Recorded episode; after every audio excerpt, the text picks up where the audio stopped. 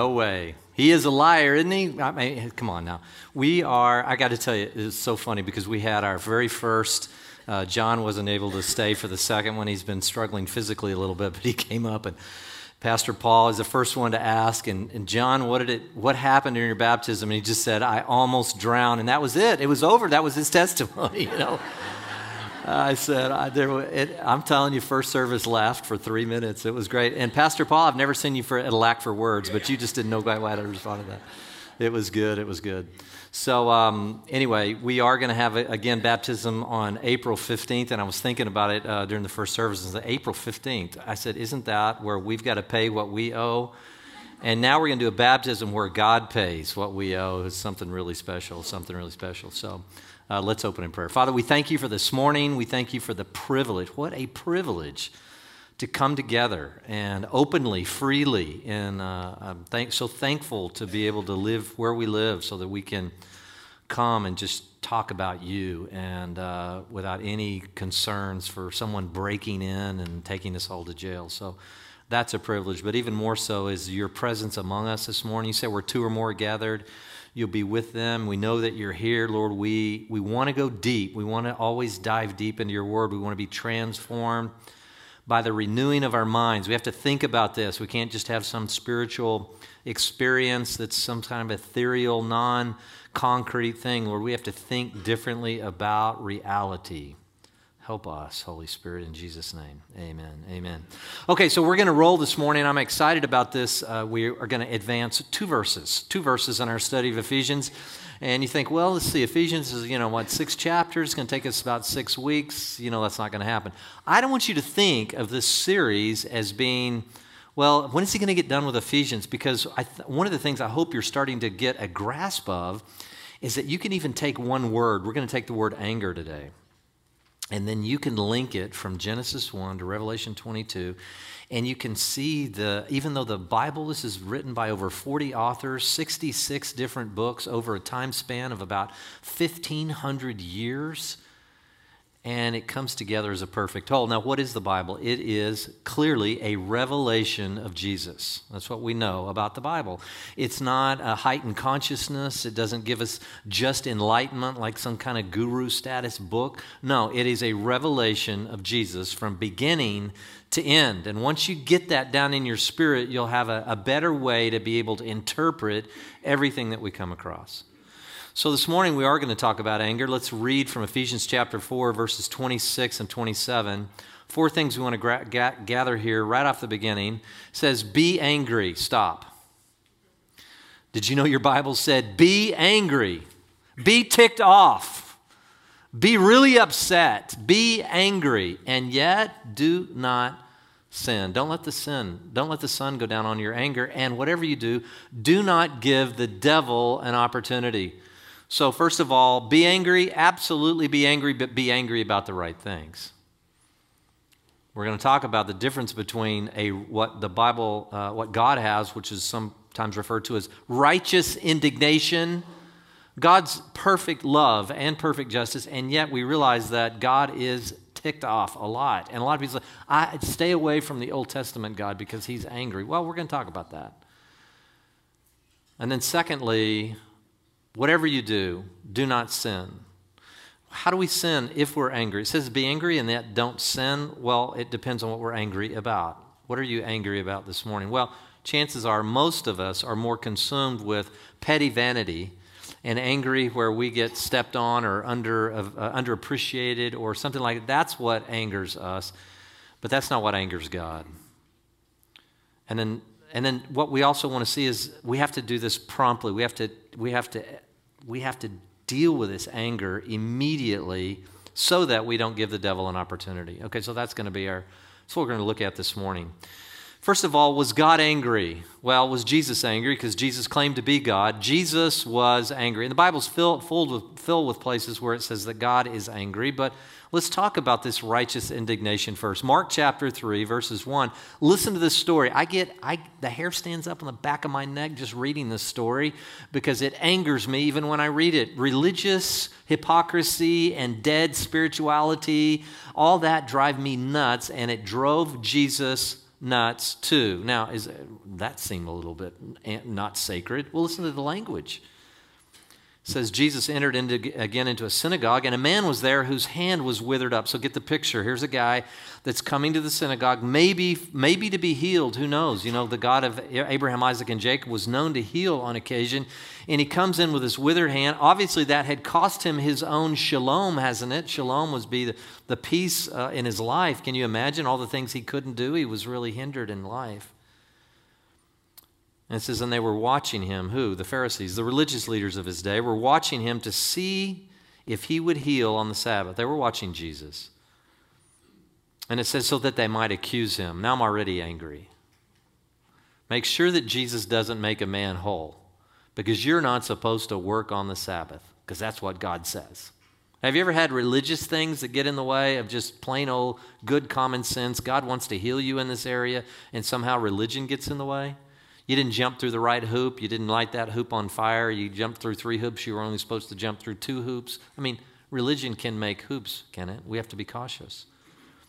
Well, Jesus wasn't swayed by that. He said to the man with the withered hand, Get up and come forward. And he said to them, Is it lawful to do good or do, to do harm on the Sabbath, to save a life or to kill it? Jesus is asking that. And obviously, they just kept quiet. They kept silent. They didn't have any idea how to respond. And he was angry. It says, And looking around them with anger, grieved at the hardness of their heart, he said to the man, Stretch out your hand. And he stretched it out. Hand was restored. And this makes me angry. The Pharisees went out and immediately began conspiring with the Herodians against him as to how they might destroy him. Imagine that. Let's destroy this guy. He is messing up our religion here. We've got all this religious protocol and he's messing up and he's he's going to take our position of power if we're not careful. You get angry by that? Well, God was angry because Jesus was angry. Jesus said, I only do what I see the Father doing. Obviously, the Father was angry because Jesus responded in anger. What do you get angry about? I tell you some things I get angry about. I get angry about abortion. But why? Because I, am beholden to the text here. Psalm 139 says, You know, I saw you uh, in, in the inward parts, I saw you in the unformed substance of the earth. Can you imagine that? Even before, even when you were just the nutrients in the dirt, I actually saw you. I saw your formed substance. I, I saw the, the very end from the beginning, and I saw your life from the beginning. And the fact that we can somehow, uh, a culture now that late term abortion, I mean, right before the child is born, even though we'll go out and we'll take an eagle egg out in the middle of nowhere, and you could, you could serve 10 years in prison for violating an eagle's egg because it's an endangered species, but now we have a child who's just about ready to give birth, even though, even though we know we can keep preemies alive that are unbelievable now. It costs a lot of money, but tiny little preemies, and yet now these are fully formed babies, and, and somehow we stand up and applaud that as a culture, and that's women's rights. I'm sorry, I get angry about that. I get angry about that because God, I think, is angry about that because he cares. He saw you in the unformed substance of the earth. Or you don't believe in a God, and then, you know, then everything's up for grabs because morality is, is just relative to our culture.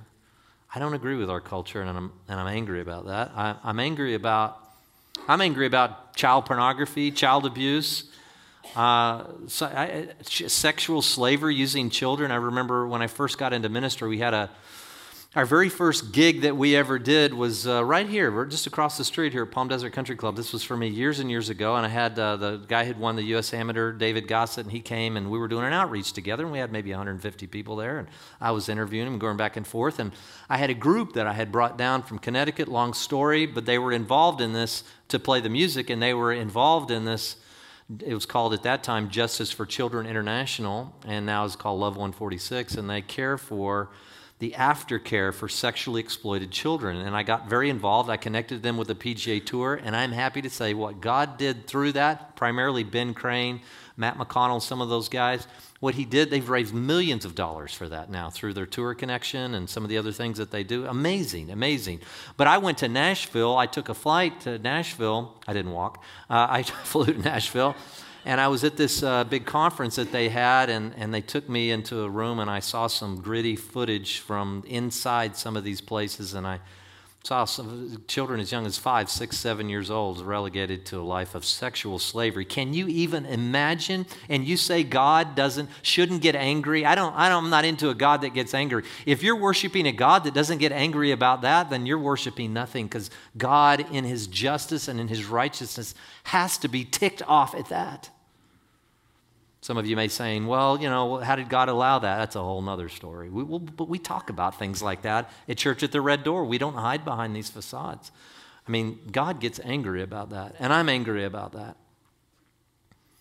I'm angry when I think about just thievery and theft and, and the trillions of dollars that costs our economy every year because things go running out the front door without having been paid for and that raises this and raises that and theft by people you know false claims and all the litigation that comes from that. It, it, it's a drain on our economy trillions of dollars and those trillions of dollars could have been used to really help the truly needy and all those things. So theft even though you think well i'm stealing from the rich and taking you know giving to the poor let me just tell you something. In the end it steals from everybody I'm angry about that. I'm angry about addictions that devastate families. I, am not going to ask for a show of hands, but there's no question. I bet you couldn't find a soul in here that somebody within the context of their larger family hasn't in some way been affected by addiction.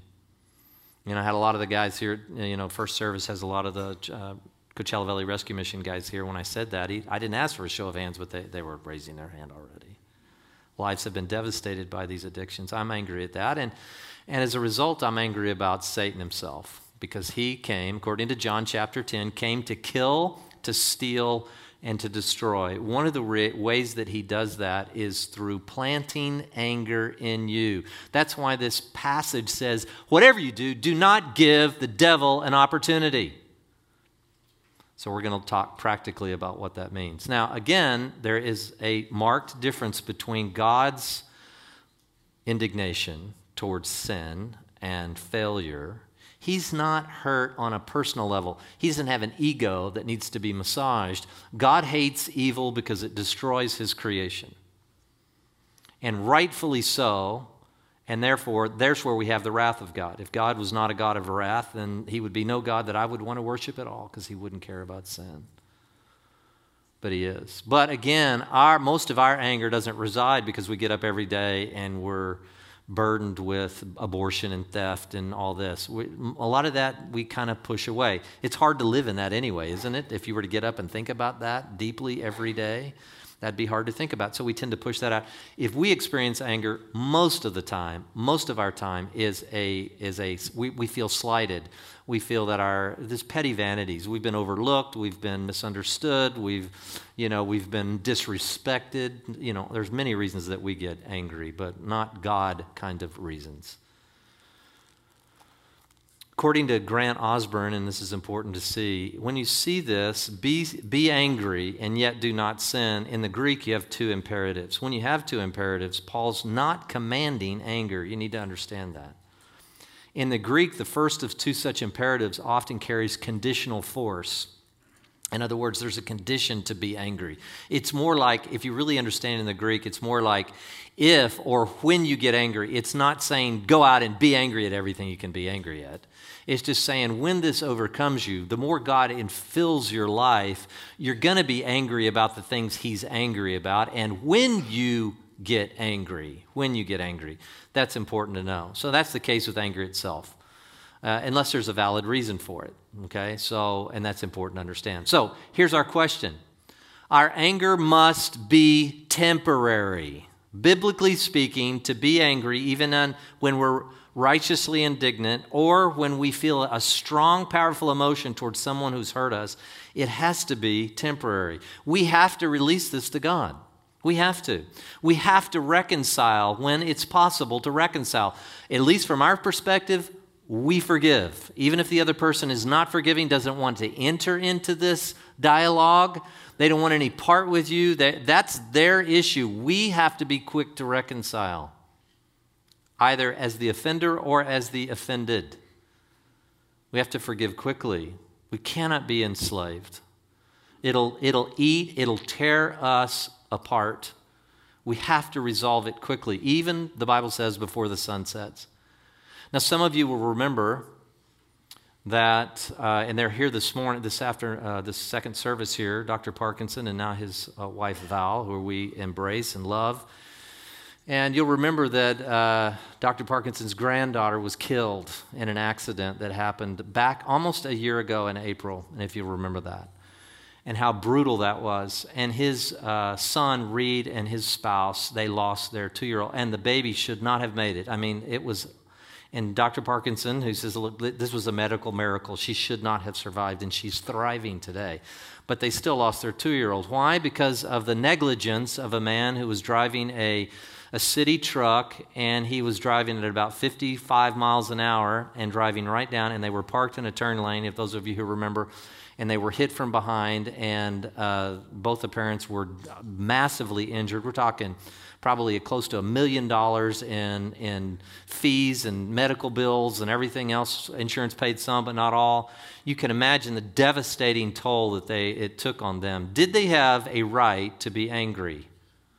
Well, uh, I'm telling you, I don't know many of us that could have just gotten out of the car and said, you know, an uh, emotion overtook them, but what, what did they do? How did they respond to this? Well, they had a chance to give the devil a foothold in this. But did they? That's the question. That's the follow up question. Uh, it could destroy their marriage. It could destroy their relationship with their other uh, child. It could destroy their relationship with family. It could destroy their relationship as they think about God and what He's about. Here's what happened. At noon, a man who pled guilty to criminal negligence after he crashed his truck into a car, killing a two year old little girl back in April and badly injuring other family members, well, he walks freely. Rick Davis Winder will instead serve one year probation. News specialist Felicia Martinez was in the courtroom. She joins us live with the details. Felicia. That's right, Shara. Rick Winder may be walking freely, not spending any time behind bars, but he will have to live uh, the rest of his life. Sorry for this accident. But in this case, it was the family of the victim who uh, really just wants to move forward and not inflict any more pain on either side of the family.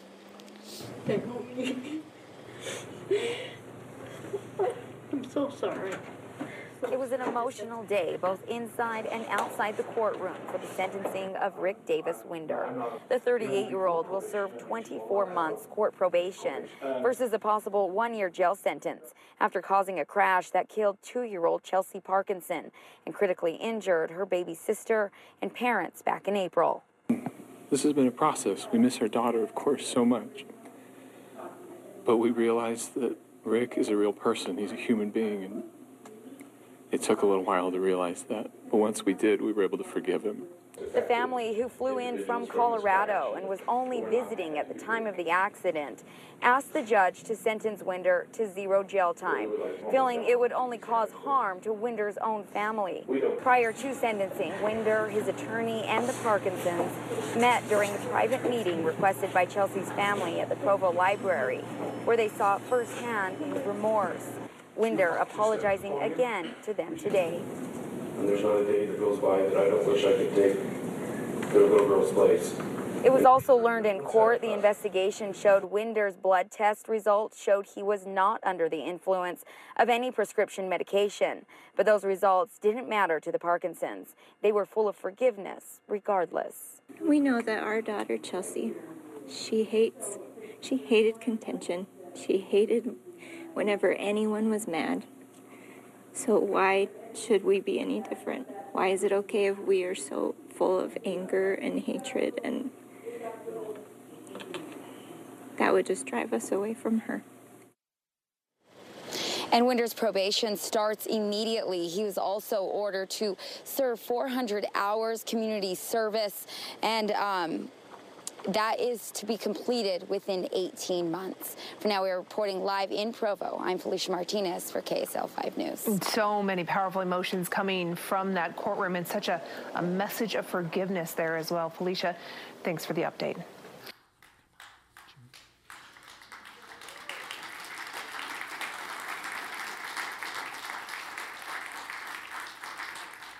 Uh, I, I didn't ask Dr. P to come up before, but I just felt, would you mind just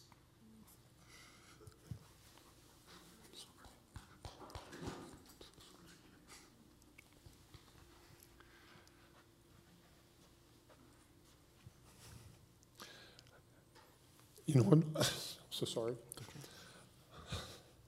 On behalf of my family, I'd like to thank my sweet friend, Pastor Jeff, and his family, and all of you who prayed for my family. Thank you very much. I'd like to just take one minute, that's all it'll take, to tell you that the day that my son and his sweet wife and their little baby who survived went to court to speak as survivors and give an impact statement, I knew that they were in town. Uh, I knew that they were going to testify, but I didn't know what was going to happen. And I was working that day, I was in surgeries all day, and when it was all over, I had gotten news from one of my nurses that they'd been on television, on national television, and that they had forgiven Rick. That night, Reed and his wife took me to dinner, and they didn't mention the trial at all. They didn't mention the hearing. And finally, I said to them at the end of dinner, um, Reed and Katie, I heard about what you did, and I want you to know I'm very proud of you. And I, I'm the patriarch of my family now. You know, my daddy's gone, and I'm really the oldest person in the family, and I wanted to say something prophetic. So I said, Reed, what you did today is going to affect our family for generations, mm-hmm. and it's going to affect congregations like yours for generations.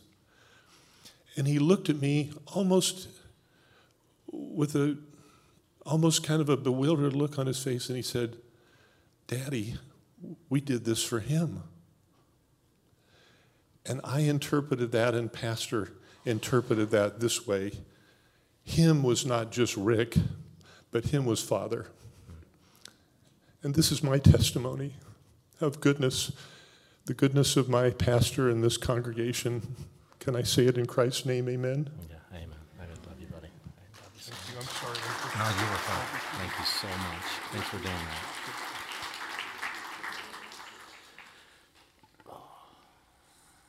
Oh, we should just fold up and go home, huh? Anybody have a, get a tissue or something? Somebody get me a tissue. I'm, I'm going to struggle to get through this. Somebody got a tissue? Hello, live streamers. We're out there. Just, thank you very much. You're so sweet. Thank you. Thank you very much. Okay, all right, here we go. Thank you for turning that mic off. All right, here we go. Uh, what do you do with that? That's what we're talking about here. What do you do with anger? That's not, that, that's not, a, petty, that's not a petty vanity. That's life and death. What, what I want to show you that the scripture, we want to mirror our Father. What we are in the process of doing is trying to take off, this is the context of Ephesians 4, our old self. John really, who was in first service and said, they almost drowned me, was right. We wanted to completely drown his old self. And out comes a new life. That happens symbolically at baptism, but it happens for the rest of our lives as we continue to take off the old, take off the old, put on the new. And it, you're most challenged in situations like this. Please tell me if the Parkinsons and Reed and his wife can do that, then we can get over being overlooked maybe being misunderstood, maybe disrespected in some way. Can't we, as a community, as the church at the Red Door, can we not? If, if the human spirit in, with Christ can rise to that level, can we not just get over our petty differences and times that we don't feel loved and we feel like we should have been? So, how is God? Well, Psalm 30, verse 5 says, His anger is but for a moment his favor is for a lifetime. Weeping may last for the night, but a shout of joy comes in the morning. Is that not beautiful? God does have anger because he loves his creation to thrive. And when his creation does not thrive, it makes him angry. And so he sent his own son to make sure that a new community could be born out of that. That's what we're talking about here this morning. What are the effects of this foothold, this giving the devil an opportunity? Can you imagine how wide those might be? Misery and bitterness. I mean, uh, I can't even imagine. I, I, mean, as I've talked and we've kept close contact with Dr. Parkinson and, and Val and their whole family, is that they are beginning to thrive again. And as I was talking to Doc the other day, you know, the, the depression is starting to lift. And I mean, not even a year into a horror like that, who can recover from that? They can recover from that because they have not allowed anger to make a stranglehold on them because of unforgiveness and anger. No way, it's not going to happen. Anytime you have a thought of revenge, when that's left alone, let me tell you something, that can become devastating. That can lead to unimagined turmoil. What if they were in the throes of that? What impact would that have throughout the rest of the family? That unforgiveness. I think Doc put it perfectly when he said the impact that's going to have on our family for generations. I think there's more to it than he even knows, not just, oh, remember the time the, the very real aspects of a whole family being embittered and then getting married and then bringing that bitterness into future marriages and passing that down to future kids and more bitterness and more anger. Maybe you were subject to that. Maybe your, maybe your father was angry and you, everybody ran like cockroaches to hide if dad's coming home. No, no telling whether he's going to be, he's going to be angry or not. The, the generational impact is profound health issues. I mean, I just I just put in, try it sometime. Google health, anger, put it together. And thousands upon thousands of medical studies. This is not some remote study. I mean, this is just from Everyday Health, a, a gal named Debbie Strong. Just a few. An angry outburst puts your heart at great risk. Most physically damaging in anger's effect on your cardiac health. Two hours after the angry outburst, the chance of having a heart attack doubles, and it goes on. Anger ups your stroke risk very pro- profoundly. If you're prone to lashing out, beware. One study found there were three times higher risk of having a stroke from a blood clot to the brain or bleeding within the brain during the two hours after an angry outburst. It weakens your immune system. If you're mad all the time, you might just find yourself feeling sick more often. There was a study at Harvard that simply recalled angry, if someone just recalling an angry experience from their past caused a six hour dip in their immunity response. First line of defense against infection. Anger problems can make your anxiety a lot worse. I think everybody can understand that. And deepen your depression. Anger is also then linked to depression. Its hostility can hurt your lungs. Not a smoker? Well, you could still be hurting your lungs if you're perpetually angry, hostile person group of Harvard University scientists studied 670 men over eight years using a hostility scale score method to measure anger levels and assessed any changes in the men's lung function. The men with the highest hostility ratings had significantly worse lung capacity, which increased their risk of respiratory problems. They theorized that an uptick in stress hormones, which are associated with feelings of anger, creates inflammation in the airways. And then lastly, it can just flat out shorten your life and many reasons are detected there. Now, when some people say, oh, okay, well, Bible's full of moral codes, you know, don't be angry. You know, well, I have the right to be angry. I'm angry about this and this and this, and that guy didn't have the right, and she she she should have never disrespected me like. I can't believe they didn't invite me to that party. It's impossible. We invited them over four times, and they still hadn't even reciprocated. Who do they think they are? What is going on here? I cannot believe that that guy just beat me in the club championship. That guy's handicap is way too high. That guy's a sandbagger. I can't I can't believe they didn't repay that debt. I can't believe I can't believe, and we go on and on, and all of a sudden, it begins to distort our personality. We don't even realize it's crept in. You meet people, and you don't know why. I just didn't enjoy being around them. The root of anger, very often, eh, that's the, that's the problem. Their whole personality has been radically distorted. It's unbelievable. Think about this. If God created you with certain gifts and aptitudes, and we're going to have uh, Pastor Dave Seaford, who, uh, and we're very excited to announce this. We're going to talk about this. He's actually going to do a gifting class, something like a Sunday school. You Baptists will be very excited. And we're going to do it opposite the two services, and we'll do it upstairs in that room. If you take a little test and we'll go get into understanding your gifting more, you might discover deep down why God's created you and some of your natural aptitudes that may have been marred by anger through the years. A lot of you, your personality, you've, you've adapted a personality that's being informed by anger and you didn't even realize you were doing that. It may make you move away from people, not trust people because you got angry at somebody. Look, when you can nip this in the bud, be slow to anger, hopefully never get angry on a petty thing, but if you can nip this thing in the bud early and quickly, you do not realize the impact that will have on your personality, not to mention the downline of people around you. I know situations, I've witnessed them over and over, where everybody's cowing to the men. Now, I'm gonna, not speaking to the women specifically, I'm going to speak to the men in here. If you've bullied and plowed your way through life because you're the stronger guy or everybody else just kind of cows to you and you struggle with anger, you have no idea the harmful, benefit, the harmful, harmful effects that's had on your children and maybe even your children's children and your children's children's children. Now, one of the beauty th- beautiful things about us is that we're covered in the blood. We can repent, we can change our mind about how we deal with this, and some of you should not leave your parking lot before you get on the phone already with some of your kids, and irrespective of their bad behavior, if you've struck out in anger, and I'm not talking righteous indignation, I'm talking about an inflamed idea and sense of your own self interest, if you've done that, call them and ask them to forgive you. You might be saving your grandkids' lives. So create a whole new atmosphere within your house if there's anger, if that's allowed to be the normal path of how you deal with struggles in your home. Don't do it. Look, our anger has to be slow to develop. Let me give you a few verses. Psalm 145, verse 8. First of all, God's anger is slow to develop. The Lord is gracious and merciful and slow to anger, and He is phenomenal. He's great in loving kindness. God is driven by love. He still has His hatred of sin, but He's slow in our life. Thank God, God is slow. Lord, thank you for being slow to anger. Otherwise, you would have wiped me out years ago. And I mean that with every fiber of my body. There's no self deprecation in that. It's a fact. He's been slow to anger. He's great in mercy and loving kindness. He's so faithful and true.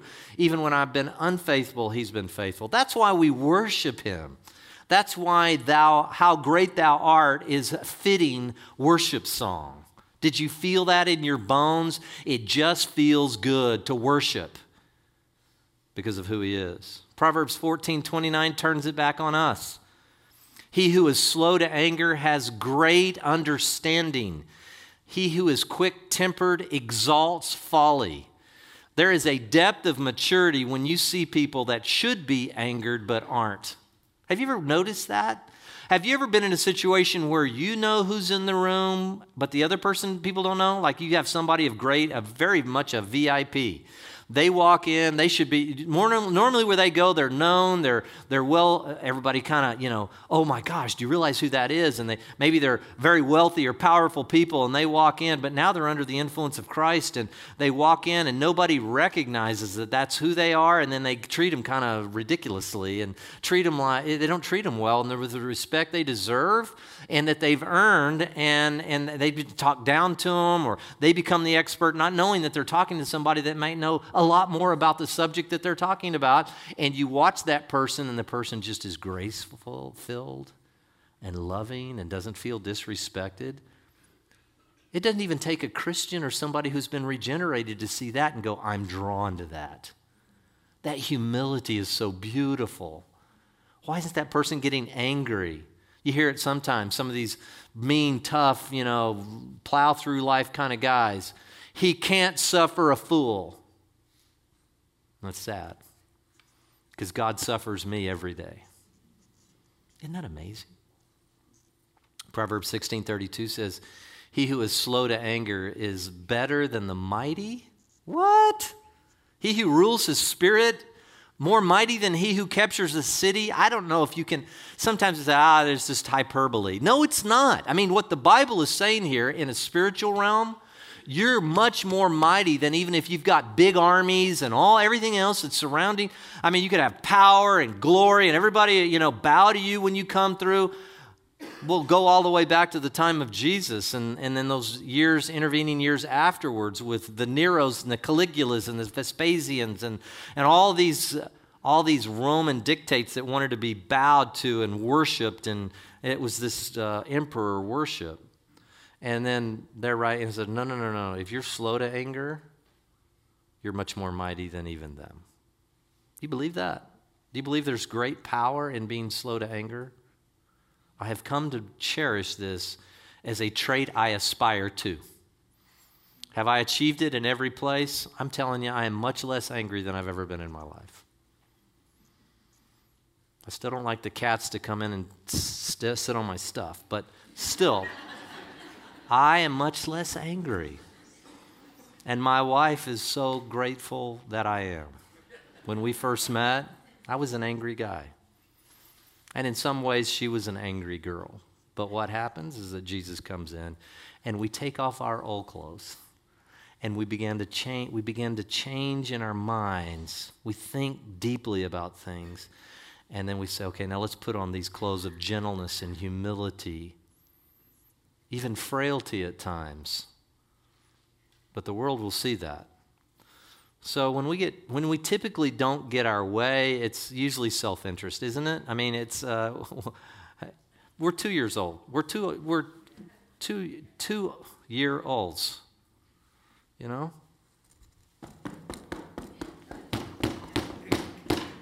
Now we don't stomp our feet anymore, but we do. Can you imagine that Reed and his wife, they're not even suing for restitution from this guy? They're not even asking for any kind of penalty. He's already paid enough and just what's gone on. I mean, and then, and then somebody doesn't invite us to something or overlooks our contribution or. No, I, that. Isn't that just like the parable Jesus told? The guy owed everything. Everything. And, and the master says, I release you from your debt. And he goes out and finds somebody that owes him a loaf of bread, basically. Has him thrown in prison because he won't repay. See, when you get angry, what you're really saying is that I have no idea what the gospel is. If you're an angry person, what you are essentially admitting is that you really have no idea what the gospel is or you haven't been saturated in the gospel. The more, and I told first services, the more I am saturated in my understanding of the gospel, of my frailty and His holiness and His willingness to pour everything onto His own Son and then allow me to go free like a caged bird, go free and be renewed Every time I understand that more deeply, I realize that I have less grounds to ever, ever, ever be angry for a personal insult or slight. I've been doing this for quite a long time, and I remember early on, you know, you, you, everybody wants people to kind of like them. I'm just telling you a long time ago, I, this is not a great book to talk about every week if you want everybody to like you. Okay, I've finally figured that out. And so through the years, and sometimes rightfully so, but you have your critics and he didn't say this enough. He should have said more of this. I didn't agree with that. Who's he? Who's he to say this? And a lot, you know, especially if you've been, you could teach for years. Somebody comes in for one sermon, and then they hear something, and then they get all tweaked, and then they criticize, and they begin to tell other people about it. And at first, it would be like, well, I'm just, I'm doing the best I can. I'm, the, I'm trying to follow God, and you start, and, and finally, I, I get more and more immersed in the gospel over these last two decades, and I just realize that it's okay it's okay. It's, it's a beautiful thing that it's okay to overlook it. Think about this Proverbs 19, verse 11. Look at this. A man's discretion makes him slow to anger. Now, get this, do not miss it. And it is his glory. You want to, you want to know what is glory? It means to, to shine. I mean, it was like everybody's like, wow, look at the incredible nature of that person. It is his, to his glory to overlook a transgression. When somebody slights you and you just go, it's okay. Somebody offends you, it's okay. I mean, I've had bad days too. Maybe, maybe the guy's got a headache. Maybe, maybe that guy's father beat him mercilessly as a child, and he has this anger, and now he just strikes out at everybody, and I just happen to be in his way. It's okay. Or even a family member. I mean, for heaven's sakes, my family is for me, not against me. They over, when they overlook an angry episode or I overlook, just give them the benefit of the doubt. It's okay. Overlook it. It's, it's glory filled. Catch this. It's glory filled to overlook it. That's what the Bible says. Just overlook it. It's okay. But you don't know what they did. It's, it, it's okay. Think about the cross. Saturate yourself in the understanding of the gospel, and you'll be less and less and less angry. And if you do have somebody that really is, and, and by the way, can I just sidebar note here? There are times when borders have been crossed and you need to exit relationships if there's a serious abuse, physical abuse or otherwise. Exit the relationship. It's not what we're talking about here. We're talking about generally insults or somebody's critical or, you know, those are the things that we all get tied up in knots about in the end. It's just absurd. Life's too short, and it's not the nature of your Father. Thank God, or we'd all be wiped out. That's the gospel. Proverbs 19, excuse me, 29 8. Scorners set a city aflame, but wise men turn away anger. So when you get wisdom and you get you get maturity and you walk with the Lord longer, I, I, don't care how long you've been going to church. If you're an angry person, you still don't. You're still not walking in maturity. I know those are first. Service, somebody told me in first service, "Boy, you stepped on a lot of toes in the first service," and I said, "Well, mostly mine." I mean, you know, just step on my own toes. I mean, I, I, I have to be cautious of this. This is. I'm just. This is life giving if you get this. It may feel like chastisement, but I, I'm just talking to me up here, and, I, I and I'm saying, okay, Jeff, get this Turn away from it. Oh, be wise, be mature, do that. Proverbs 30, verse 33 The churning of milk produces butter, the pressing of the nose brings blood, so the churning of anger produces strife. Early on, I know, especially when you first get married. So now that uh, my daughter is engaged now, they're getting married in June. And at counseling, I then said you guys really need to go to counseling. I'd suggest you probably don't do it from your mother and I. Uh, but you, you get some marital counseling. Laura and I counsel other couples. We're happy to do it. But immediately, don't let this gets back to the first. Don't let the sun go down on it because what happens, is, especially early on in a marriage, there tends to be uh, you start, feel like you got to mark your territory or something. Like I got, if I don't create this boundary, the person's going to run over me. And so, little things, you just don't let anything go. I let nothing go. Nothing. You put the spoon where the fork was supposed to be. Let it go. Give the benefit of the doubt. Can I tell you, my wife does this a lot to me. She, I, I can see when I've, I, I mess up and she gives me latitude, I know it immediately. When she doesn't say anything, she just, okay. I know it. I know it. But early on in our marriage, we had some angry outbursts.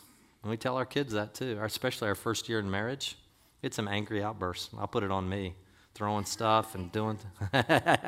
yeah, uh, I don't know. No, no, that's not her. That's not her. That's her right there. But now I'm in real trouble right there. But we had some angry outbursts, and I threw a few things across the rooms and made some holes in walls and things like that. It was ridiculous. But, you know, marking our territory. And plus, I was a two year old. Hey, no, I, this way, this way, this way. And now after a few decades of walking in the gospel, there's very little anger in our home. I think our girls can attest to that. You can ask them afterwards, but there's just not that much. There's no. There's very little anger there. There's very little anger. We thank God the gospel has saturated our minds. But early on, you want to. It's like pressing the nose. So she did this, and they press the nose, and I press it a little harder, and press it a little harder. And are you surprised that everybody's bleeding now? It's just saying, nip it in the bud, overlook some small thing. Have you ever been in an environment or a relationship or something, and you started and it was something so petty, and now it's just gone crazy, and you're like, what started all this? I don't even know. Happens all the time, right here. They didn't cut it immediately, they didn't nip it in the bud, so as a result, blood began to flow. You press that nose long enough, and blood will begin to flow. Okay? So uh, Proverbs 19 19 says, A man of great anger will bear the penalty, and if you rescue him, you will only have to do it again. I met with a group of men this week on Thursday mornings, about 60 guys, and we actually were here in Proverbs 19 19 by chance, and I happened to be teaching on anger this week. The, the operative part of this is that if you are a man of great anger or woman and somebody rescues you, they're going to have to do it over and over again. You say, well, that's kind of depressing because I thought the gospel was supposed to give us hope for the future, right? I mean, there's hope that I won't be angry anymore. Well, only if someone else is always rescuing you. What that means is that in the end, you have to say, I am a person of anger. This sermon is for me. If you're just out there going, oh, I wish somebody could hear this sermon. We do that sometimes. Oh, I got a friend who could really hear it, you know, use this sermon. This is just saying if you rescue, look, you cannot rescue somebody else from anger. You cannot. It's just like any addiction. It's a, a rut, it's a habitual thing. You get in a rut and you just do the same. You're just used to that's how life goes. You, that's how life progresses, right? You just, if they do this, you just, and then everything calms down. You're like, okay, that was good.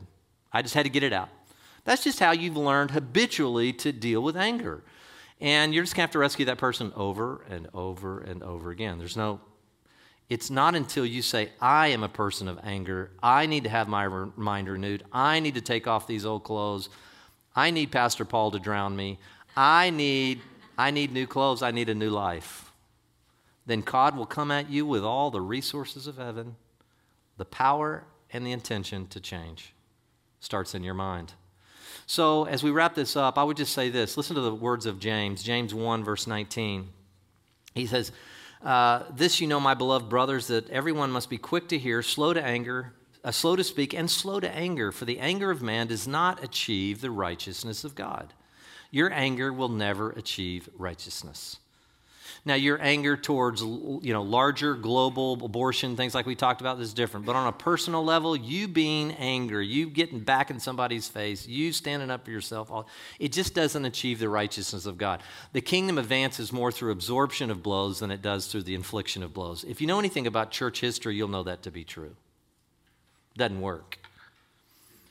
So let's take off our flesh suit. Galatians 5 says, Look, walk by the Spirit, man. That's my commentary. And you will not carry out the desire of the flesh. The flesh sets its desire against the spirit, and the spirit against the flesh. These are in opposition to one another, so that you may not do the things you please. If you're led by the spirit, you're not under the law. Now, you say, you want to know what? If you're being led by the Spirit or being by the flesh? If you're being led by your old suit, your old nature, your old ways, here's what's going to happen. Here's what's you ready? Immorality, impurity, hmm, sensuality, idolatry, sorcery, now, anger usually leads to enmities and strife, jealousy, outbursts of anger, disputes, dissensions, factions, envying, drunkenness, carousing, things like these, of which I forewarn you, just as I have forewarned you, that those who practice such things will not inherit the kingdom of God. Is it a settled disposition in you? Well, I'm just an angry person. I was just, I'm just, I was raised Irish Catholic. I'm just, I kind of have a short fuse. I was, you know, Go on and on. I mean, is that your settled disposition? Or are you like, no, enough. I want the, I want the nature of God in me. If I have the nature of God in me, I'm going to I'm going to have power in our culture. I'm not going to lose the platform that I have to make other people fall in love with Jesus. People can sense it in your personality. That's the point. So I've never been angry around that person. They'll sense it in your personality your eye contact, your smile, your, if you're still brutalized by anger, people will know it. Your platform will be snuffed out. Satan would love to do that for you, not let you ever walk in your gift. You're just angry, you're overlooked, you're misunderstood, you're just, it's okay. You have your identity in Christ. And then finally, I'll just say this. Well, look, when, when we do play God, uh, when we get angry, what we're really doing is playing God because we're really judging the other person. I have the right to be angry, and that other person's wrong. Here's what I want you to do. If you have laminate this little verse, James 4:12, put it in your purse, put it in your wallet, put it in wherever you are, keep it with you at all times. And just about the time you say, I can't believe they did.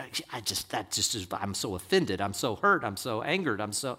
Stop for a second, pull out James 4:12 and read, There is only one lawgiver and judge the one who is able to save and to destroy. Who are you to judge your neighbor? Now, what does that mean? What we're saying is, God, I believe you have all the facts. I have a limited perspective on this. I don't know whether I'm right, but right now I'm 100% right. In my own mind, I am right. They are wrong, and I am, I am judging them. Or you like to do the silent treatment. You ostracize them socially. You don't invite them anymore. You don't pray for them anymore. You don't. You let you push them away. Your anger can be manifest in various ways. It doesn't have to just be thunderbolts from heaven. It can just be, hmm. oh, okay, if that's the way you want it. But deep down, it's like, I'll show you.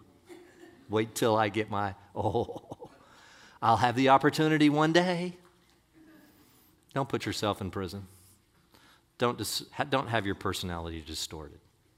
So, in closing, just this here it is. You want you, you do do you understand the gospel? The deeper you understand the gospel, the more you're going to believe that anger is part of the devil and his lie for your life. He loves to kill, steal, and destroy, and there's nothing that will destroy a marriage or anything else quick, more quickly than not just overlooking a transgression. I can tell you right now, my wife didn't overlook transgression. We, would have been divorced a long time ago, but she has been grace filled to overlook a lot of my stuff. And guess what? In the meantime, I get a chance to have, breathe a little bit and change right before her eyes into the one that she really loves, who's Jesus. Would you give somebody else an opportunity to even change before your eyes? Or will you hold them hostage with your anger? Really denoting that you are, in fact, the judge because you understand it all. This is liberating, folks. This is not a beatdown this morning. This is, a, this is an invitation to fly free, wide open, full of love, and to embrace the very nature of your Father. Let's pray. Father, we thank you for this morning. Lord, Bible's not just a book full of don't, don't, don't, don't. It's a picture of don't allow this to put a strangle on you. I came to give life and life more abundantly. Father, I'm praying right now. You just begin to, I, am going to be quiet for a second. Just ask the Lord. Lord, there's somebody that I'm angry with. I forgive them. Uh, there's somebody that's angry with me. I'm going to call them today. There's somebody I've offended with anger 20 years ago. I'm going to call them before the day's up. I'm going to ask them to forgive me, irrespective of what their response will be. I take responsibility for my anger. Lord, forgive me. Let me reconcile this as quickly as I can. And Lord, would you begin to pour out in me my real personality? I don't even know that I know what my real personality is. I've been so angry for so many years. Just tell the Lord, just talk to Him.